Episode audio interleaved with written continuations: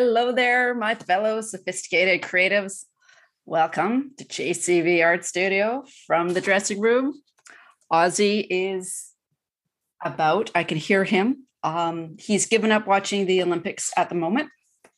Uh, today, I have Gordon Mott on the podcast. And Gordon is the author of Lithuanian Lullaby. He it was an it is an American and Canadian number one bestseller in the Lithuania category. This book is being purchased all over the world, um, India, Europe, everywhere. Gordon, I have my copy and I am really enjoying it. Welcome. You thank you for having me, Joanna. It's a pleasure to be here. I'm a little disappointed Ozzy's not here, but uh, you know, when I am a big fan of the program, and I uh, I know that the number of barks is uh, shows his appreciation for the author. So I hope I hope at some point he shows up, but otherwise I'll be disappointed. Great to see you again. Good, good. Well, where we're at, I can hear little feet up above. so I have the TV on a bit, so hopefully he won't interrupt us. But if he does, we'll just pause for a minute and yeah, yeah. let him have his piece for sure. Absolutely. Love yeah, it. yeah. So Gordon, this book, I laugh because uh, my spouse saw me reading it, right? And he's like, "That's a big book." okay. oh my goodness. And um, but it, to me it's it's like an epic story. Just you know i literally i was reading it i think you saw my post i was reading it on the ferry the brentwood bay ferry and i really i thought i want to be on a beach reading this. You know it's just you just want to get down into it you know? Um and i'm curious to find out how many interviews have you been on Oh my goodness! Well, hey, the uh, you know it's been uh, it's been humbling. This is my first book, uh, or now, now I have two out, yeah. and this was my first one. It's a very long read, as you know, and uh, I was surprised that there was uh, so much in, interest uh, in the book. But I would say we're probably close to double digits now. So uh, we're probably close to 10. And um, we, uh, we've, I've had interest from, I've been in um, uh, media outlets in um, Chicago, Lithuania, of course, yeah. Uh, Prague, London, uh, Radio Free Europe, a journalist from Radio Free Europe wrote a, a book review, which was a lovely uh, surprise. And it was a very positive one. So I'm, I was very pleased with it. But um, this, this coming month, September, uh, Lady um, uh, Lithuanian Radio and Television, which is equivalent of BBC yeah. uh, or NPR or CBC, they will do a um, a little expose. So I'll not only be covered on their website, but I am hoping to do an interview with their English with uh, part of their English language service from Berlin. So I am very excited about that prospect. But um, but this one with uh, at the dressing room uh, is particularly um, a special one for me, Joanna. So I'm very grateful for you uh, inviting me along because it's my uh, first Canadian interview, and uh, I live in Vancouver, yeah. so it's a uh, it's, uh, it's, it's it's near to my heart. So I'm, I'm very pleased to be here. Thank you. Well, I was telling my spouse about this interview yesterday, and I was I told him how popular your book is and the coverage you're getting and I did. I said to him, why isn't Canada picking this up? right. You know? And like, so I am really honored to be interviewing you. I really am. So his comment was, well, right now it seems like um, everything's a sound bite, you know? And I go, well, I'm glad. I feel like I've got the scoop.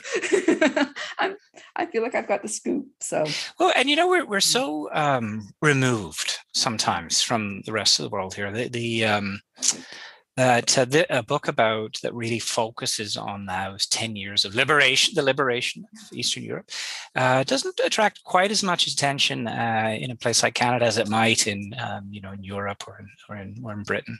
So um, i can see it a little bit. Okay. So that's why i'm happy to be here. Yeah okay. So before we get into this book you independently published it. And I was wondering was there one moment, one interview that just blew up the popularity of Lithuanian Lullaby? Oh my! Um, you know there was. Uh, there, the largest newspaper uh, news media organization in the country is a uh, newspaper called Lietuvos Rytas and or Lithuanian Morning. And you know we learned uh, something that's kind of unusual about the age that we live in. So um, it's a big news uh, paper news uh, media outlet, but they still do a physical print of their of their newspaper. Um, and there's not many around that still do it. Uh, mm. and I can tell you, Joe, when that paper started hitting the doorsteps in Europe, we were just inundated with uh, with phone calls and texts. It's amazing that uh, people who buy a newspaper, I guess they're vested, they've paid a euro or whatever for it, and uh, they, they, tend to read it cover to cover, and they tend to read entire articles. And there was a lot of excitement. You know, the only the only problem was there's a time change there, and uh, our phone started ringing late evening, and they went oh, no. right through right through the night. So uh, it was great to hear from uh, so many of our Lithuanian friends and and but uh, once that uh, that broke early, uh, I think it was maybe one of the second, third uh, media outlets to cover that book, and it was um, once it. Um, once that one got out, uh, there was just a storm of sales and then additional media um, attention that came through. Cool, cool. I I'll grab a paper. Like I know, um, like I said, I Ed's commented. He goes, "Wow, you were old school, you know, because I was just flipping through. And it, it's, I find it's more relaxing. Yeah, it is. It's a, uh, it's, and I, I find I'm reading the entire article as well. It's uh, when you're on the, on the, uh, when you're on the internet now, it's just so much information coming at you that it's, it's nice to be able to focus on something and to touch something. And this is something, and I, I suppose you're an author, you've probably learned this as well, but uh, uh, the physically printed books, they, they sell really, really well. Uh, the diehard readers still want that physical experience. Uh, it's not good enough to put it on the Kindle, right? there you go. Yeah, yeah, yeah, definitely. So I'm curious was publishing your book through a traditional publisher ever a thought that crossed your mind or did you know right from the outset you were going to go independent? Oh my goodness joanna i, I never thought anybody would read the book. So I, I, can safely say that the answer was no. I i uh uh, so and if, if you're lucky enough and i think you you might have one if you're lucky enough to get a first edition you'll probably still find a dozen typos or even more.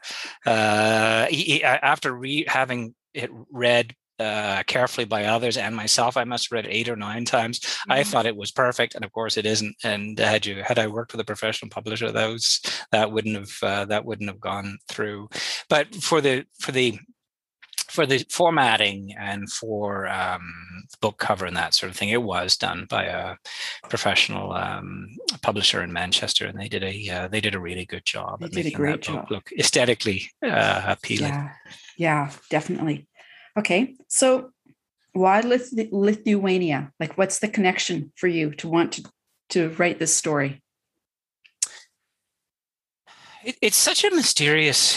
Um, I think it's such a mysterious location, and it's a it's a place with such a tremendous history. It's um, and, and a very tragic uh, history over these last hundred years, with people being di- uh, deported to Siberia, and uh, then the Nazi invasion, and then the Soviet invasion, and then more de- uh, more um, more people sent being sent to Siberia, and then there's this beautiful time, right? Of this beautiful okay. time of uh, of um, re refinding themselves, re-establishing themselves, not only as an independent country, not controlled by Germans or Russians or what have you, but also uh, refinding themselves as a democratic country and a country that uh, there's a trading culture in in Lithuania. It's a port country. It's on the Baltic, and finding that um, finding that access to be entrepreneurial again, to to Okay. be able to trade with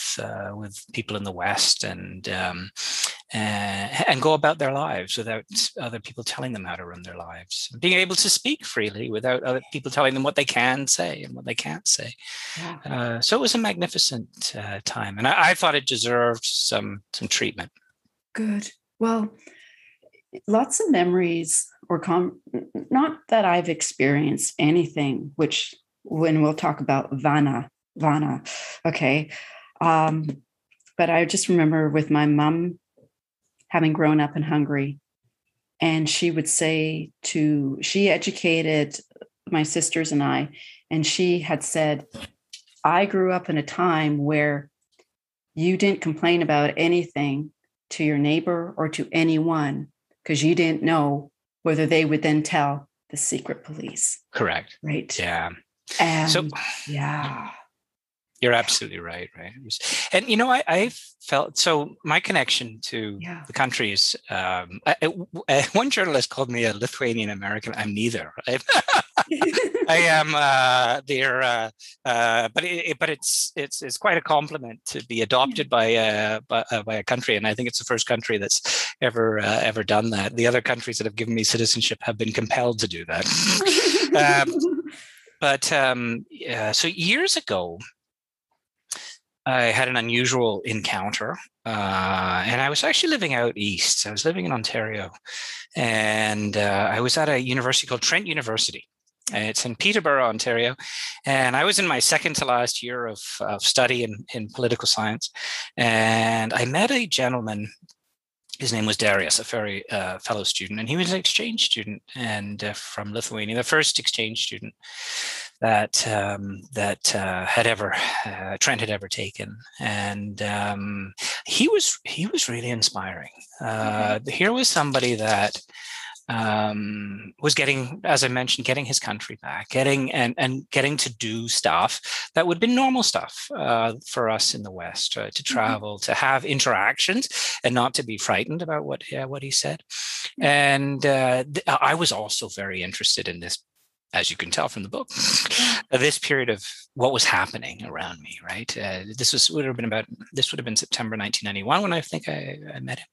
So uh, he actually uh, had a great suggestion. He suggested that I come and teach um, at, a, at uh, in univer- uh, in um, at a high school level in um, Lithuania, and he and he actually worked that out with the Ministry of Education. I started getting letters from the Ministry of Education in Lithuania inviting me to come and- teach, and I said sure. So I. Um, I um, summer of '93, I packed up my bags and I went off to Lithuania for a year. And to your point, it was we saw that. You know, you saw the reluctance of some people to engage in conversations, even though Yeah. the world had moved. Uh, there was, I think, there was concern amongst some that the world could move back, and culturally, this is what has it's had impact as a psychology. Right, we're very used to blabbering off our mouths and saying whatever we like, and that wasn't the case uh, case Okay. then. It certainly is now. Wow. Okay. Okay. So, in your book, six main characters. Okay. And their stories intertwine. And like you say, the story takes place between 1987 and 1997. So, you're teaching in Lithuania. What was that first what if? That I always love knowing that character. Was it a character spark? Was it an idea? What was that first what if? And what character did it involve? Oh my goodness, Joanna, you ask uh, incredible questions. Well, I want to know. the um, do I have an answer for that? You know, I I I, I do. There was a um, uh, there was there was a moment, and ironically, it does not involve any of the Lithuanian uh, characters. So, to your point, there are uh, there are six characters. Uh, three are Western characters. There's uh, two Britons, an American, and a Hungarian yeah. who you mentioned, Vanna, and two Lithuanians, um, uh, Tanya and Darius. The so Vanna is actually smuggled. out- It, it cuts her way through a wired fence in um, in Hungary with her boyfriend in 1987 to, to uh, because they want to come to to the West and work and, and see what life is like there, and she manages to get to to England. Yeah. And things go very badly. So she um, she uh, her relationship with her boyfriend sours. Uh, she's indebted to smugglers. It's a very difficult situation, and then she gets mugged. Mm-hmm. So she gets robbed um, in front of a pub in central London, and it's a catalyst event. Yeah. Um, and her life in the short term gets so much worse. And but without that mugging, the beautiful part of the book can't take place. So she gets mugged in front of this pub, and two drinkers run uh, out from the pub, two of the Western characters. So it's the first time we see the interaction between the Eastern and Western characters, uh, something that uh, becomes more intense as the, the, the book uh, progresses. But bec- and they they they offer to help her out. They um, they they buy her a drink. They try and calm her down. They lend her ten pounds. They they the police station is very nearby. They walk her to the police station, help her with the incident report and what have you. And that turns out to be a fatal mistake for her, right. because what she's um, they actually recover her belongings. So the police recover Vanna's belongings along with her Austrian passport. Mm-hmm. And something sparks the constable as being unusual about that passport because he had done the interview and had recalled her some her making a remark about working. Yeah. And the problem with the passport, it had, didn't have a visa. It didn't have a work permit. And at that time, Austria was not a member. It was a neutral country. wasn't a member of the what was then called the EEC, uh, forerunner to what we know now as the EU. And so he he alerted immigration, uh, which would have been a minor thing at the time. Uh, she probably would have had a lecture and told not to do that anymore. Uh, but immigration looked at that passport and realized it had been doctored, that it was a fake, that the photograph had been changed. And uh, they asked the police to uh, call her back. And if she came and picked up her stuff, to arrest her. And that's what they did. So she comes and picks up her stuff. They arrest her for a forged document and an Im- immigration offenses. And she gets locked up in an immigration detention facility. And um, that's where she meets Darius. Yeah and uh, she's Darius gets refugee status. He's from Lithuania, uh, uh, and there's a lot of reasons for that. And she mm-hmm. doesn't, because at this point, uh, Hungary is quite advanced, and they don't believe that she'll face persecution. So she's mm. she she Darius offers to marry her, and she she says yes. So that's a, really the bottom of her life, right? She's been uh, put in prison, uh, prison-like facility. She's been she's agreed to a marriage of convenience, but that's when her life is allowed to change. So now mm-hmm. she has status in the UK. Darius turns out to be a decent guy, and she takes a job at a at a pub working in a kitchen in Oxford.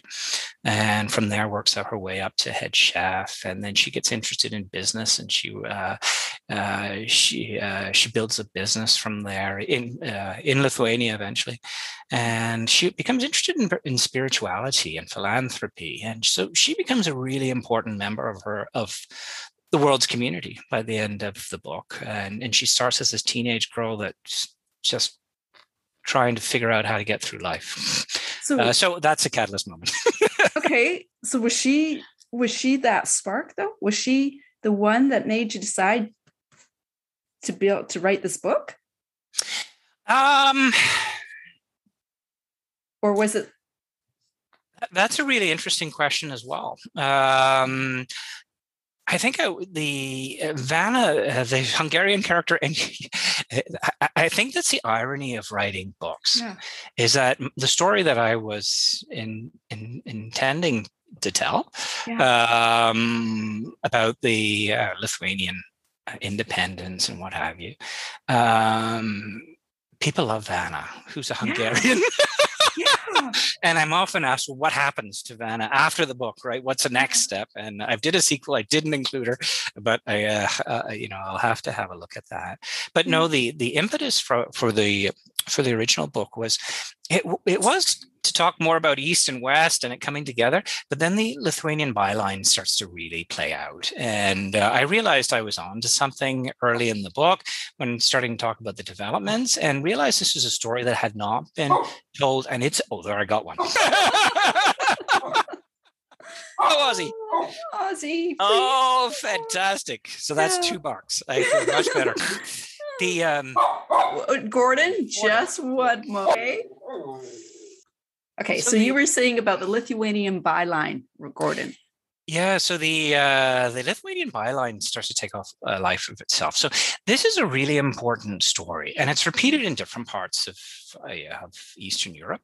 And uh, I realized it's a story that is so important. That decade was so important in our world, and it was okay. such a positive ten years, yeah. and yet it gets so not enough and particularly it's been and maybe because i uh, this is early in the process we're only 30 years out but um, it's a uh, it's such a tremendous tremendous period and i can tell you this the, the symbolism in this book is pretty rife. Uh, I, and it's one of the things that I try to uh, include stuff that if you understood uh, the nuances of some of the history, then it's compelling. So that wired fence that um, that Vanna cuts through, that fence is really important in European history.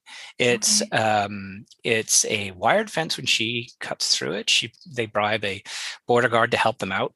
Yeah. And it's an electrified uh, wired fence, and but it also is that fence represents one of the key elements of the collapse of the East Bloc. So it, by 1989, which is a pivotal year, by the end of 1989, the Berlin Wall is is breached and uh, the peoples of Europe are, are united. But that in, in 1989, they replaced that wired fence with a with a wooden fence, and it was a purely a symbolic gesture between Austria and Hungary. It's a, a good neighbor should have fences, not wooden mm-hmm. fences, not uh, wires with electricity running through them. Yeah. Wow. So, your research, okay. I mean, I'm reading this book and I'm thinking, has Gordon ever been in a detention center in the UK? um, have you ever been placed in a truck and smuggled into the UK? Because again, your your character Vanna, I'm reading what she's doing and I'm wondering, how does Gordon know this? How did because you're an, an English teacher? Or an English teacher? I was an English teacher okay. many moons ago. okay. wow. So your research, like, how did it start? I, am happy to say that I haven't. uh, I haven't been detained to date. Okay. Um, you know, it's and it's always a compliment. People ask me if, if parts of the book are autobiographical or how I know that. Yeah. And, and, I think the internet is such a friend. You know, we I, we started this uh, discussion by slagging off the internet, but uh, you know, as a um, as a writer, particularly someone interested in historical fiction, the um, uh, the amount of information, the nuances, if you're if you're willing to do the put in the work, the information you can find is is quite uh, quite incredible. So there was a, an immigration detention center. There maybe there still is near Heathrow which is where Vanna was kept. That's a real place, and I and the the uh, depiction of that facility i've tried to be as close to the information as i as i could find. I tried to be as close as, as i could. And that smuggling technique that vanna under yeah has to deal with uh, she's put in a lorry and they're put at the front and then the boxes are piled behind them and that's pretty common uh, that's a common technique. And sadly, um, she complains that it's really hard to breathe. Yeah. And sadly, uh, two or three years ago, um, some uh, group of Vietnamese um, migrants uh, suffocated uh, right. in the front, uh, being transported in the same way. Yeah. So, so Vanna was lucky, but it isn't an uncommon way to to to smuggle migrants. I thought of that when I was reading that. I thought I remember it. I remember when it was on the news. The yeah, gosh, okay. So Vanna, and I'm thinking the last name. Do you pronounce it? If I'm trying to remember what my mom used to say, is it Takash? Yes, I think that would that's probably better than my. I think okay. your mother probably has better pronunciation than me. Takas, uh, we might say in English, but uh, yes, the, you don't. I, will go with you. I'll okay. go with your uh, your, your pronunciation. Because I don't think you, the S's are pronounced like S's, and I I, I think you're right. And I remember her trying to teach me Hungarian and saying she'd look at. I think it was an O with the two dots uh, this oh, I, you know that's why i'm enjoying your book because my mom's no longer with us and it's just bringing back memories and she would say the oh you pronounce it as a uh. you know i'm eight and i'm like really it, it is not an easy language no. Nor is Lithuanian for that matter. Yeah. So, like I said, my mom was Hungarian and Vanna's dialogue. And there was a particular sentence where Vanna refers to one of the smugglers as being a, a big man. And whoa, I remember my mom telling me she would talk about somebody she knew, and she goes, Yeah, he's a he's a big man. But that was not a compliment, you know, like when she said that, it was like it was almost like, yeah, he's a big man. Not she didn't mean it in the physical, but it was almost like he's a big man, um, almost like gangster type, uh, not a nice person, or like to think of himself as a big man when really he wasn't. So that was very cool to read. And um, so I was wondering, the like, how did you decide that you wanted Vanna to be Hungarian? Okay, I, I'm I'm always how how did you decide it? Well, I'm glad Vanna made uh, again. I underestimated the, uh, the, the just the devotion for Vanna. I love her too. Uh, she's a, Yeah. a very uh, kind uh, person and very um, motivated uh, Yeah. as the book progresses. Uh, I, I think there's probably a couple of reasons. I, I think that the, one one of the obvious ones is that, uh, as I mentioned, in 1987, Yeah. it's very hard to leave the East Bloc. Okay. Uh, Hungary is one of the few places where it might it would have been possible, and either through getting a visa to go to Austria, or uh, doing what Vanna does, which is paying somebody off. Right? The it, communism was really coming to an end. Uh, communists are still in charge. Yeah. Uh, yeah, some people say they weren't real communists by that time, and they certainly economic liberalization was occurring. Tourism within the country, uh, encouraging foreign tourists to come, and n- not restricting them uh, to talking with locals and and what have you, which was something really guarded in many of the other countries, and, and you know travel opportunities that were starting to crop up um, for for people that live there. So it would have been possible for Vanna to have gotten out and uh, and her boyfriend and um, and to smuggle themselves into to Western Europe and and which is what they did. But there there is another reason though. I have an attachment to Hungary. I um, it's a uh, an emotional attachment. I think it's one of my favorite countries uh, in in Europe. Okay. Uh, I grew up. Uh, you may have uh, you may have this background as well, but I grew up with Hungarians. They uh, it was not a foreign culture to me. Their parents were uh, had come after the revolution. 1956 and um, they so it was it was something that I, I was certainly familiar with. And i was actually in uh, hungary in 1987 so when vanna escapes i was I was I spent a couple of weeks there. And it was a tremendous opportunity. And and to the point about the liberalization of that state and her ability to leave the um uh, I think it was only one or two countries at the time that would allow someone poor like myself, a backpacker, to, to actually get in and wander around, right? And and, Mhm. and as I mentioned, I walked wandered around very freely all over Hungary, and was able to have conversations. English was not well known at that time. Yeah. Many people spoke a little bit of German. Uh, some there was some English there, and um, and it was it was a fantastic experience. So that I was certainly able to take that information and and make it part of Vanna's experience as she crosses and um, and makes her way to to the UK. And also, she never really loses that Hungarian kind of cultural stuff, uh, and it comes up through the book. And uh, I was familiar with that cultural those cultural pieces, having been exposed a little bit to to Hungarian culture. See, because another of your characters, um, the young man, he backpacks through Hungary. George. he-. Yeah. So, drawing upon your experience. Yes. So I do get to use autobiographical elements at times for some of my characters, and George has some, and uh, so, so does a few of the other uh, the other characters. But yeah, you're you're you're quite right. Uh, Yeah. He's um, and and that that makes it kind of a funny interaction the first time that he uh, uh, that he meets her. Um, uh, and unfortunately, he speaks a bit of German. And uh, so when he first meets her, and she claims to be Austrian to them, uh, he tries to speak uh, uh, German, and she rebuffs that and says she's she's a Hungarian from a Hungarian minority. To my knowledge, no no such thing exists.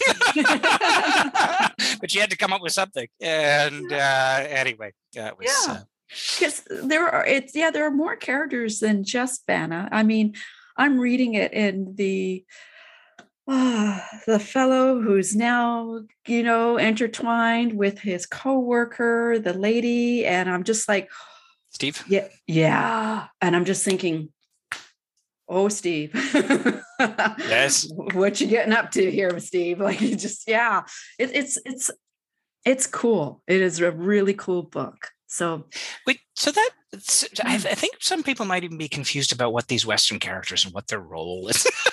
Yeah. sometimes because you know this is a book about Lithuania, and yet uh, Steve and Sandra, the only time they spend in Lithuania is very briefly. They go on there on holiday.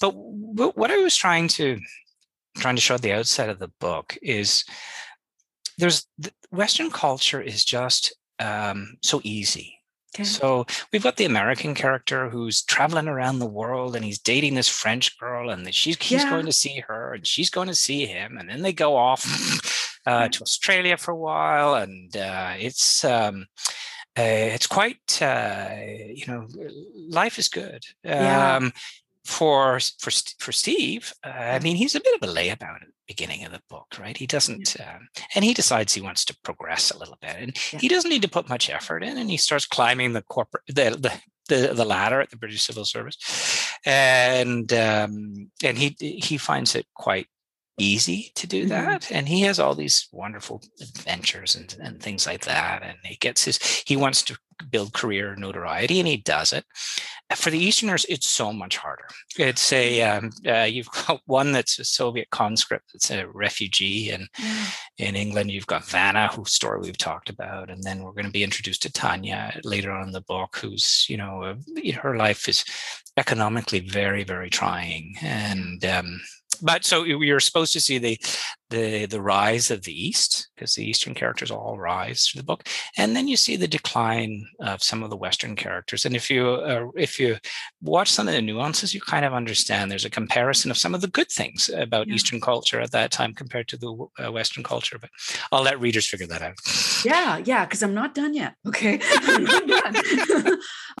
and that was one thing I remember my mom used to say to us all the time it was, you do not know how easy you have it. Yeah. You know, and yeah, okay.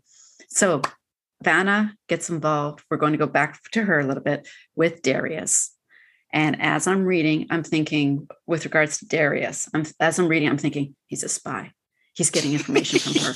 Okay, he's trying to break the smuggling ring Um, because um, he's he comes he does he is very worldly. Okay, I when I was in, when he's he's in the detention center too, and um, I was wondering he is so very believable. Did you base him off of anybody you knew or because how do I with I'm not saying with some of my characters. Okay, I will take bits of character of character. I'll take characteristics. Now, people are going to be wondering who I'm basing who my, my characters on Here's an example. Okay. I'll take characteristics from people I know. In the current book that I'm working on, one of the characteristics of the hero is he has really bad digestion. So there's scenes where he's always he's slugging back um, Pepto Bismol. Oh, okay? Oh dear. Right. And uh, I'm sorry, Ed. Okay. But that characteristic came to me because I was writing one day and literally my husband walked into the kitchen, opened up the fridge, grabbed the Pepto, took off the lid, and went clunk. Right. And I, I just, you know, you know, Gordon, when you you see, I think that's something with being a writer.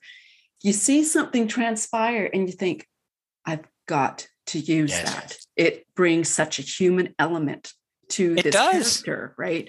So that's what that's where I'm kind of I'm not saying I'm want not wanting to add, have you say, "Oh, Darius is um, based off of my best buddy that I met in the bar," but was there characteristics from individuals that you drew upon creating Darius because he is very real? You know, uh, uh, so I have a confession. I'm glad uh, that's that's a lovely uh, comment. Actually, thank you for that. The uh, because uh, Darius might be the one exception that where his personality is very closely based on my old friend Darius from from mm-hmm. university days. In, in and he's a very stoic, cerebral, uh, almost like uh, you remember Spock, uh, who was yeah. very, uh, uh, you know, it should always be about uh, reason and rationality, yeah. and yet the other part of Darius has a very warm soul, right? Okay. So what we find out about Darius through the book, I don't know where. I, I now I've got to be careful because I don't want to reveal anything you haven't read yet. but he has he he's a wonderful human, yeah. and he doesn't seem like it, right? To, yeah. outsiders, he seems very stoic, and you called him worldly, yeah. uh, which I think is a very fair uh, description of him. So by the time we meet Darius. Um, he's been in the Soviet army, and uh, he was conscript in um, in Afghanistan, um, and through that, uh, you say he's like a spy. He was in some ways a spy. Um, he collaborated with the Mujahideen, and um, uh, to because he uh, he had a he despised the Soviet Union. Yeah. This is it. This is kind of the irony. So Darius wasn't alone, and uh, so I I certainly the character Darius that I portray, that certainly has a big impact on him. You can mm. we always thought of that kind of that Soviet army as being like a red menace, a red Russian menace, right? Yeah. Uh, it was it was much more bizarre than that. It was a conscript army, a lot of conscripts, and it was also uh, filled with people like Darius. They, you know, we think of it as a, uh, as all Russia at that time. Yeah. It wasn't. They were troops that were conscripts from Georgia, from Latvia, Estonia, Lithuania, all these republics which were not sympathetic to the Soviet Union. Whoa. And so you, you can imagine being forced into this military which yeah. is what happened to him. And he decides to create his own uh, his his own history by working with uh, Georgian uh, and working with the Mujahideen and um, to sell sell uh, drugs at the time. Yeah. And then they have to get he has to get out of uh, his handlers in the Mujahideen realize that the Soviet authorities are working it out, that uh, and he could get caught. So they take out their people and they they they walk them to Pakistan to a place called Peshawar, mm-hmm. and from there they're airlifted out to uh, to the UK, and um, and then we begin the storyline in the UK with him being a refugee. So mm-hmm. yeah, by the time he meets Vanna, he's had a lot of world experience, and it hasn't always been positive. So you can understand that yeah. that austere uh, spy-like uh, approach to the world yeah. that uh, really doesn't depict the real Darius that you'll get to, to you'll get to learn about okay. hopefully as the book progresses. Okay, and the thing Something is, and the thing is, these are characters you make up. Like, I mean, that's the thing with writing. You know, you make up these characters, and you want the reader to care about them. You know, and good on you because I, I sure do and it it um i like it when you bring in fact okay and and we'll get into that too like real life facts. Um so through darius the readers i know i got an education. Like you said darius is a soviet conscript. He meets zurab am i saying that zurab right? yeah. Okay who's georgian. Georgian yeah. And they're selling drugs to the soviet soldiers and I remember seeing, I don't know if it was a newspaper article or I, I had heard that Soviet soldiers have a heroin problem. Okay. It was something I had just heard and I went, oh, wow. You know, and then I kind of went on with my life, you know, and, and didn't think much more of it. You have dialogue in your book in which Darius says to Zurab, like I thought this dialogue was dynamite. He says, you are bringing something sorely overdue to this Soviet army, private enterprise. And he's talking about selling drugs, isn't he? Yes. Yeah. Whoa. Wow. Okay. They're wow. very impressed with that. yeah. you know, and it's just, you know, it's neat when you read something and you go, whoa, okay. Just when you, you think of Soviet army and, and what they're talking about. Okay. So then Darius asked him, what's he going to do with the money? Yep. And Zurab responds that he's using all his money to bring about the defeat of Soviet forces in Afghanistan. oh, Gordon, Gordon, Gordon. Okay. Okay. Then another part I really like, you write on it's on, I think it's on page 78. You write that the Soviet, some of the Soviet soldiers, this blew my mind. Some of the Soviet soldiers would trade their weapons when they ran out of money so they could get their drugs. Gordon, um, so this is where I say Gordon, a former American. I'm sorry, that was what the the other news media said. Gordon, a Canadian school teacher who's instructed in Lithuania. How did you come about learning about um, the heroin problem with the Soviet soldiers and them trading their weapons? How how did you find out about all that? the heroin uh, problem with Soviet forces in Afghanistan is is pretty well known, um, and and, and uh, so I gave you a little flavor of yeah. the conscript mentality. Um, I'll talk a little bit about that. Well, let me answer your first question, then I'll work okay. backwards a little bit to explain some of this stuff. But you've got these conscripts, uh, and some of them are from from Russia as well, and and they might be a little bit more interested in in winning the war. Many of them were more interested in just going home, and it was a pretty rough gig. And um, heroin provided some uh, provided some was was was very prevalent in Afghanistan, still is uh, one of the largest producers, and uh, it gave them uh, some relief from the current situation. And and one of the interesting things that occurred during this period, and it's pretty significant, and, I, and I'll tell you a little bit uh, more in, in a moment.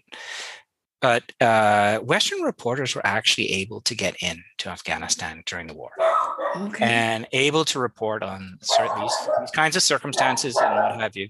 What's interesting is the people that got them in were were, were Mujahideen. They were they were in collusion at that time with the Americans and the British, uh, which was ironic because later on uh, they become enemies.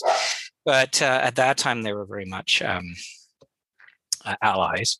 And so we were, uh, Western viewers were invited to have a firsthand uh, view. And I think there's a many things that are surprising about okay. some of that footage. Uh, one is the interaction between Mujahideen, who are the enemy, with Soviet soldiers. Oh. So there were oh. connections within the forces, usually linked to the drug trade. And so, and those that were just addicts and those who wanted to make some extra money. So it wasn't about Soviet soldiers were very badly paid. This wasn't a war yeah. about being right for the people that were fighting it. It was a war about well, could you get out of it? Well, how could you survive it? And when could you go home? yeah. And uh, it's uh, it's it's kind of an, a real anomaly in in in a in military history. You had an interview with the editor in chief of the Baltic Times, and you say that the 1990s was a strange time for Lithuania. There was little heat, no mm. hot water, crowded living conditions, pitiful salaries, overcrowding, yet it was a time of hope. And you have real historic events with facts, you have espionage, human smuggling, yet intertwined with all that. I say are okay, so t- let's say two love stories and a couple who are together. Okay. and uh, so did you feel that the love stories was like a vehicle to show your character's struggles and growth and to show hope as as you had mentioned to this editor in chief of the Baltic Times? Well, that's a great, hey, you know, that's a great question. Um, so the, this book is not uh, not a history book. Uh, it's a um, it's um, it very much is about the life of these six people with the backdrop of the tenor of the times of this yeah. important decade that, that's occurring around them. And love is one of those um, elements. These are young people, and um, not only is there the relationship between the couples, but what I wanted to to demonstrate in the book is the is the love between them. Uh, so they have these are these are friendships that would have been impossible uh, except for the revolutions in Eastern Europe that allowed them to to occur. Uh, and I'm fascinated with um, unorthodox uh, love, as uh, as you will find, or maybe have already found in uh, in the book. The um, so I think Vanna actually uh, has this. Uh, she has a marriage of convenience, mm-hmm. and um, uh, and she falls in love with her husband. Good, good.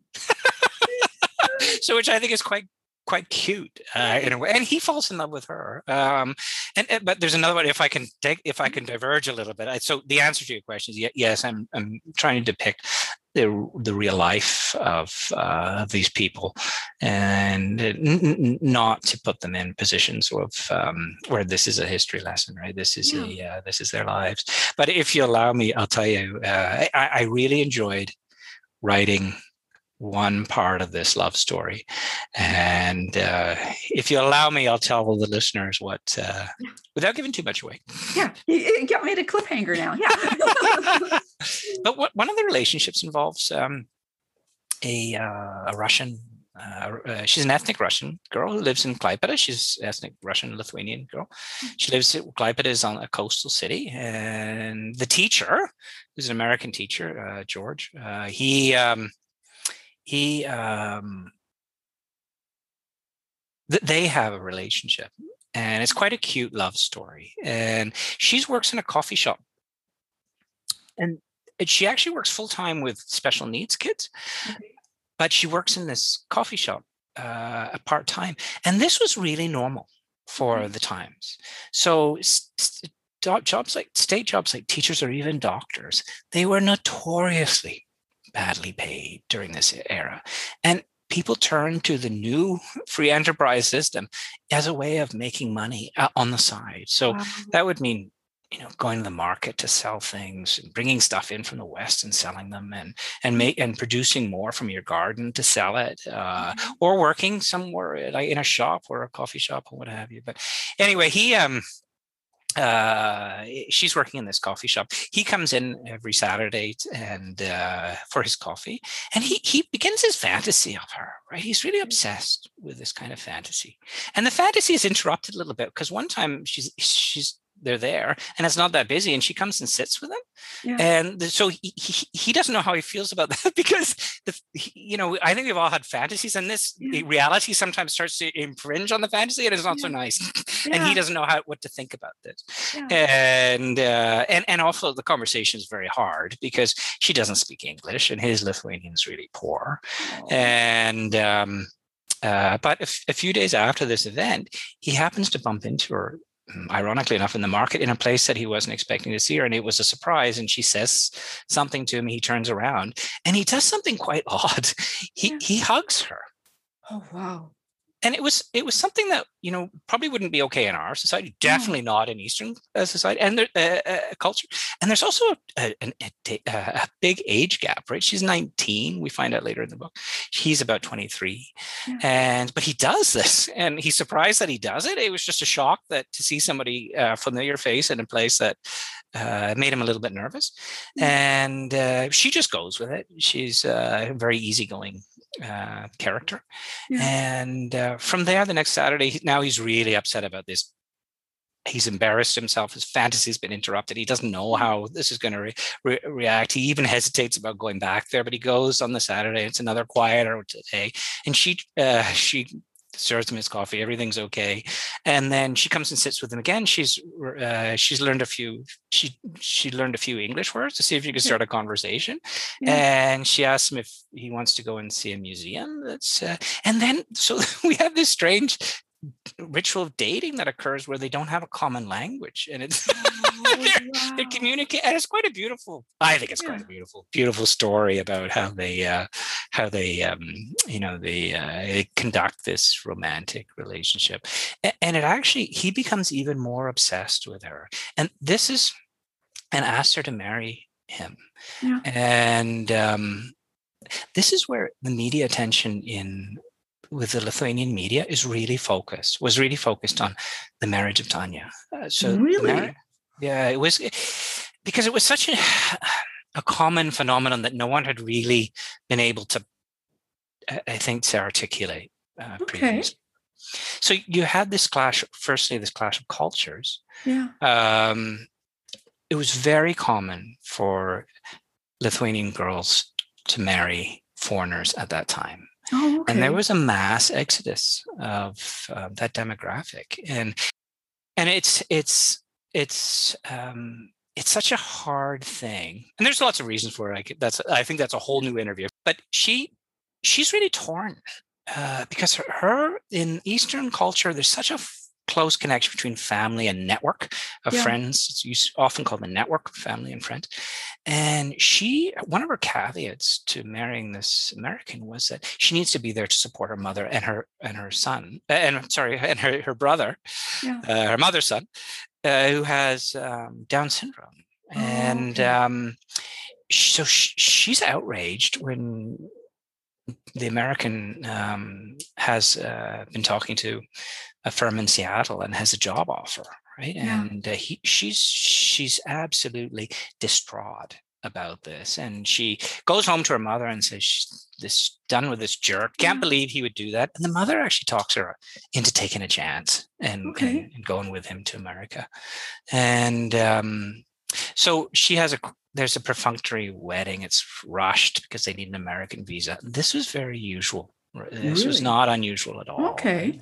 Because they needed it wasn't like the story of the French girl and and, the, yeah. and George at the beginning where they're traveling around doing if if you want to be with your Lithuanian girlfriend, you sort of have to make a commitment. Uh, mm-hmm. It's a because uh, no one wants Lithuanian passport holders coming into into Britain or America or whatever at that time, yeah. right? So uh, there were a lot of marriages that were rushed through, and uh, and then she begins this time in America that where she she's used to this supported network of, of, of family and she's by herself with a husband that she's only known a few uh, months for all of her emotional needs and and they're high because they um, she's in a culture she doesn't understand she's dealing in a language that she doesn't understand and that was that was really compelling uh, for the lithuanian uh, media not only in lithuania but for the uh, diaspora uh, who had come uh, okay. to America during that period, right? I think it speaks to particularly young women who found yeah. themselves in these relationships, right? And that the story of Tanya is is very, I hope, resonates with that yeah. Uh, with that demographic. I hope I haven't spoiled that piece of the book. No, I left out a lot of stuff. Because now, I think that story that does that continue to book two does. Yeah. Yes. Oh, yeah. you've been paying. Uh, you've obviously been uh, reading. Yes, I had a new uh, book coming out. Uh, it just came out uh, last month, and uh, yeah, it does. It continues that beautiful relationship between George and Tanya, but it's a it's a much different book, and there's a lot of stress on that relationship. But I won't spoil that second. No, no, no, no, no, no, no, no. First. okay, so getting back to your getting back to Lithuanian lullaby so Dealer's Child is coming out in September. I highlight events in 1968. So I'm working fiction and to nonfiction or nonfiction. Yeah, yeah, that's that's it's it's it's for it's mostly yep. fiction. Okay. I know where you're going. Yeah. Yeah. So I need a timeline to keep events in order and even birth dates. Okay. For example, you know, you were, you had mentioned in the beginning about, you know, doing that reader's proof of your book, you know, how many times. And I highlight, I bring in the, in 1968, Mexico had this, um, the Olympics, and it was in October. So it was weird because I'm, I'm reading, and I don't think readers understand where I mention Mexico Olympics 1968 October and then I have a line where um, my my character is saying how she's listening to Steppenwolf's um, Magic Carpet Ride, and I just thought, was it released? When yes. was it released? Yeah. Right? When was this song released in conjunction with the Olympics? Right? So, like you said, yeah. I'm, I'm on Google.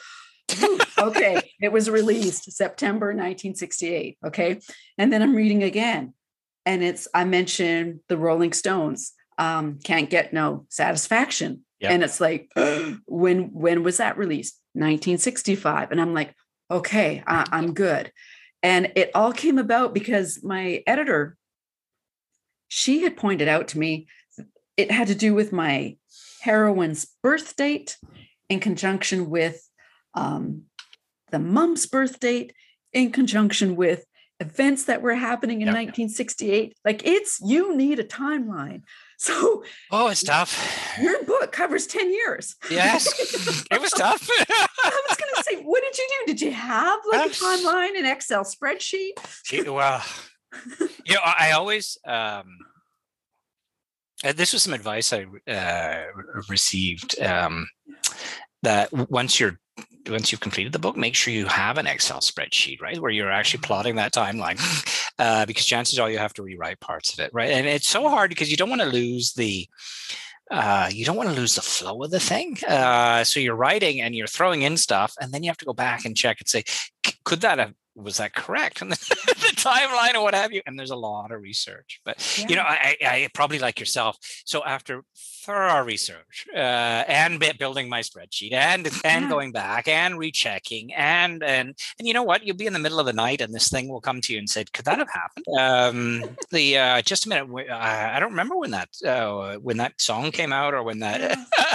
Well maybe the olympics didn't start till or that kind of thing uh but this this is it I, so w- you know what i did was um even uh, so you, you even though i thought i had encapsulated uh, and been pretty thorough. It goes off to the story readers. Yeah. And I chosen two um, story readers specific and some others, but two specifically because of their background. One was a historian, the other one was a um, a civil servant because there's a big oh, civil civil service, British civil service byline in the story. And civil servant came back with a whole bunch of uh, minor stuff, which was yeah. surprised me because I thought I'd written it, but when I, sure enough, uh, it was the time the, what i was saying was right but the timing wasn't quite right right? It's a uh, so i was writing about the 1980s and this didn't or the 90s and he said no that stopped in the 80s or this yeah. or you know and this kind of stuff so i had to rewrite that piece. But it was a lithuanian historian that was really interesting. Uh, he had gotten there was about 50 he had taken the extra step of actually rewriting suggestion oh, wow. okay. and i think i took all of them except uh, one which was yeah. a bit of an argument between us. The um but um he had he had written um, about about 15 locations where he felt that it wasn't that it, it was wrong it's just that he felt that the nuance wasn't quite right okay. and that the character would have probably have done it slightly differently and so we uh, we did that i rewrote it but you know for story readers i don't know how you operate but i um, you know i didn't offer uh, any cash uh, incentives. I, I, sent them gifts afterwards. But he asked me, actually, I knew I was onto something. and lots of wine.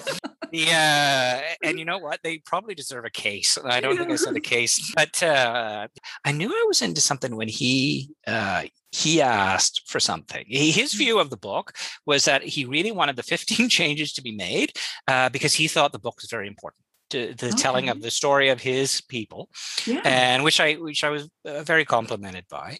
But the um, he had included a piece, and he said, "I would like you to consider this." And he'd included he wanted a cameo appearance of someone with his wife's name.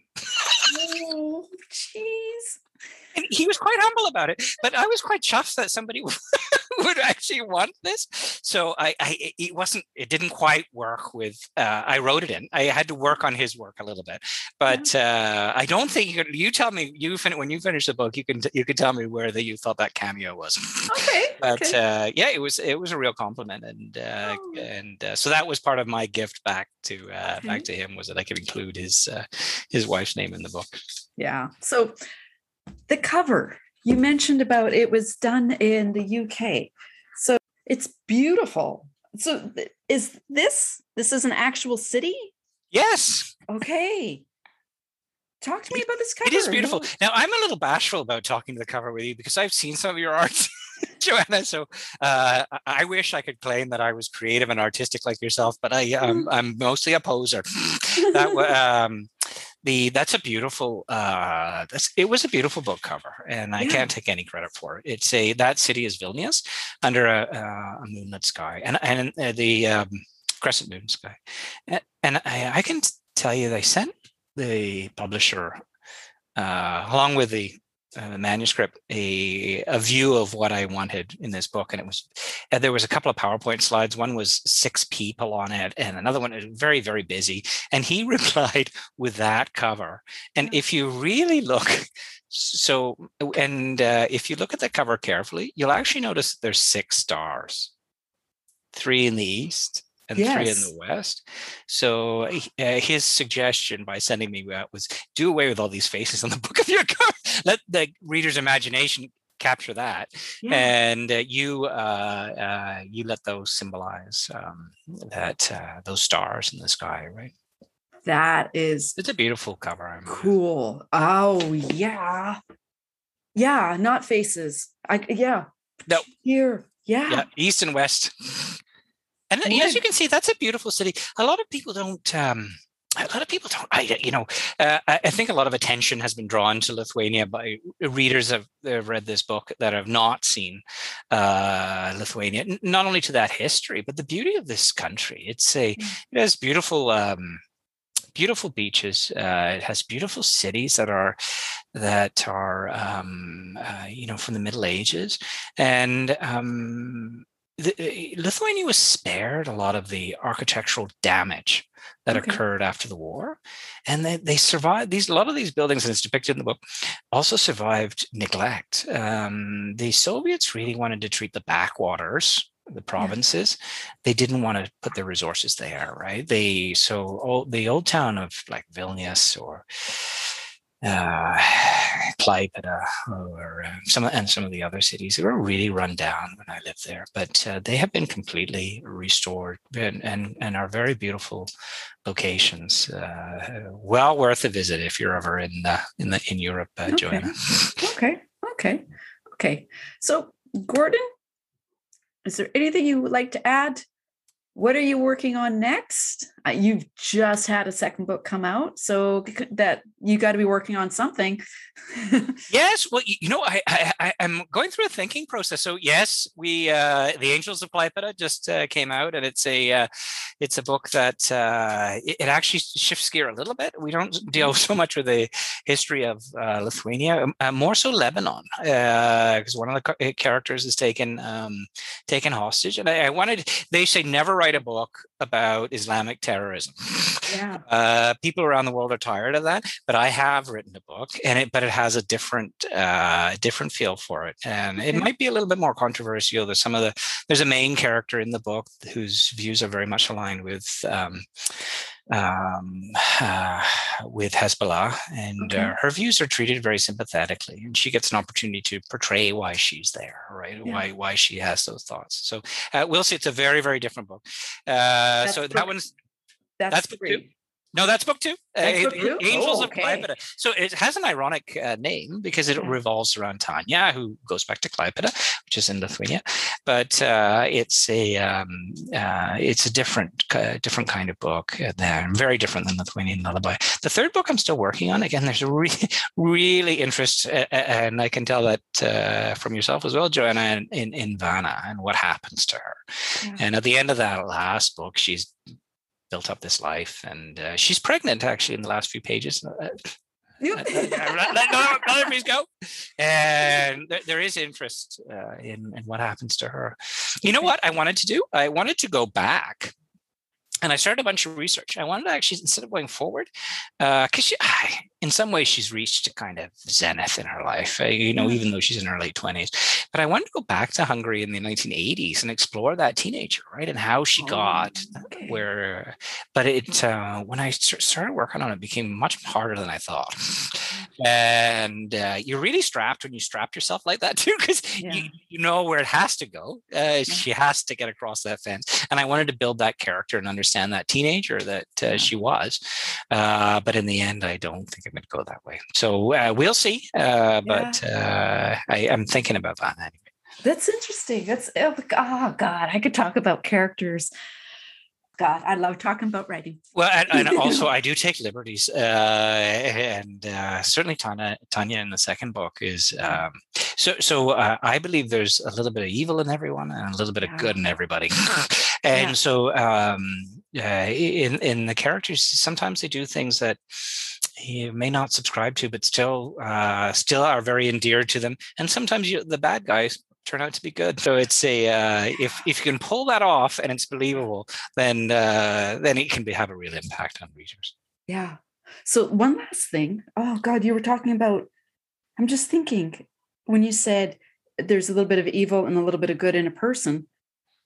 When you were talking about Darius and how the Soviet army and some of them they were paid poorly and they would sell the drugs. Mm-hmm. When you were mentioning that, I was thinking about okay, if you put your average, I, I, say average, meaning I'm, I mean a non-criminal, okay, because I come from a, from working at the prosecutor's office.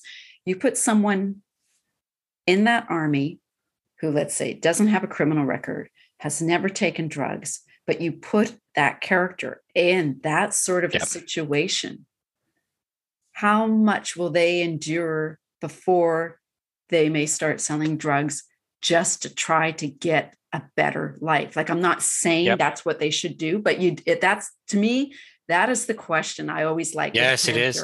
And and you know you're quite you're quite right because uh, what I what I don't explore, and you're quite right, is the impacts of that on those comrades that he's that he's um, selling those drugs to. Which, uh, but, but he uh, for him it's ideological and put in that situation where he can actually he's been forced into fighting this war which he opposes uh, against people that he he's not interested in in, in fighting against uh, he makes this decision and i i um, I don't explore those who could have overdosed or yeah. died or what have you. But one of the key reasons he's doing is because it slows things down right? It slows down the military apparatus, and it also provides a, uh, a source for money to the Mujahideen. So the, the drugs that he sells, uh, he keeps a commission, but the um, the remainder of the money goes back to help uh, supply the Mujahideen with uh, with armaments in order to, to defeat the Soviet uh, Soviet forces. So it's it's a uh, is he evil for doing that? I'll let yeah. the reader figure that out. well, it's that doing something not morally acceptable, like Correct. selling drugs to soldiers, but your justification is for a good cause or yeah, a good in your yeah. mind for a good reason, right? And, and, I and I think in, in this case, right, perhaps legitimate, but you also have to be careful and, and uh, you'll see some of this stuff of rationalization where you take uh, morally bad decisions and you rationalize them. I don't know how many times you've seen people do that. Uh, and so where does it stop, right? Yeah. Where does a something bad that you've done is justifiable because the outcome is what needs to occur versus I've done something bad and, and I'm going to justify it based on this, right? Yeah. And, uh, I wouldn't accuse Of that in Lithuanian Lullaby. Uh, I think he's doing what he feels is the right thing to do in order to stop uh, that aggression in Afghanistan. Yeah. Gordon, this has been great. Yeah, Thank this has you. been fantastic, Joanna. Oh, Pleasure. Yeah, yeah. So um I haven't been booking podcasts for next year yet, but if you like, I mean, this is six months since this book has been came out and people are still yeah. talking about it. Okay. So six months from now, if you're free in January and we could talk about um the in the Angel, Angels of Klaipeda. I haven't had my coffee. Honestly, I've done pretty good. Seriously. Well, I, I, I think you've done very well with those questions. You put me on the spot, so that's uh, I I don't think you need it. well, but anyways, if you are interested, early January we could do another podcast talking about your second book. Oh, I would love that. Excellent. I hope people are interested in the Angels of Klaipeda by uh, by uh, 2022. But uh, yeah, uh, sign me up, uh, Joanna. And say, and thank you uh, so much again for taking the time. Good, good. This has been fun. Okay, bye, Gordon. Bye, bye.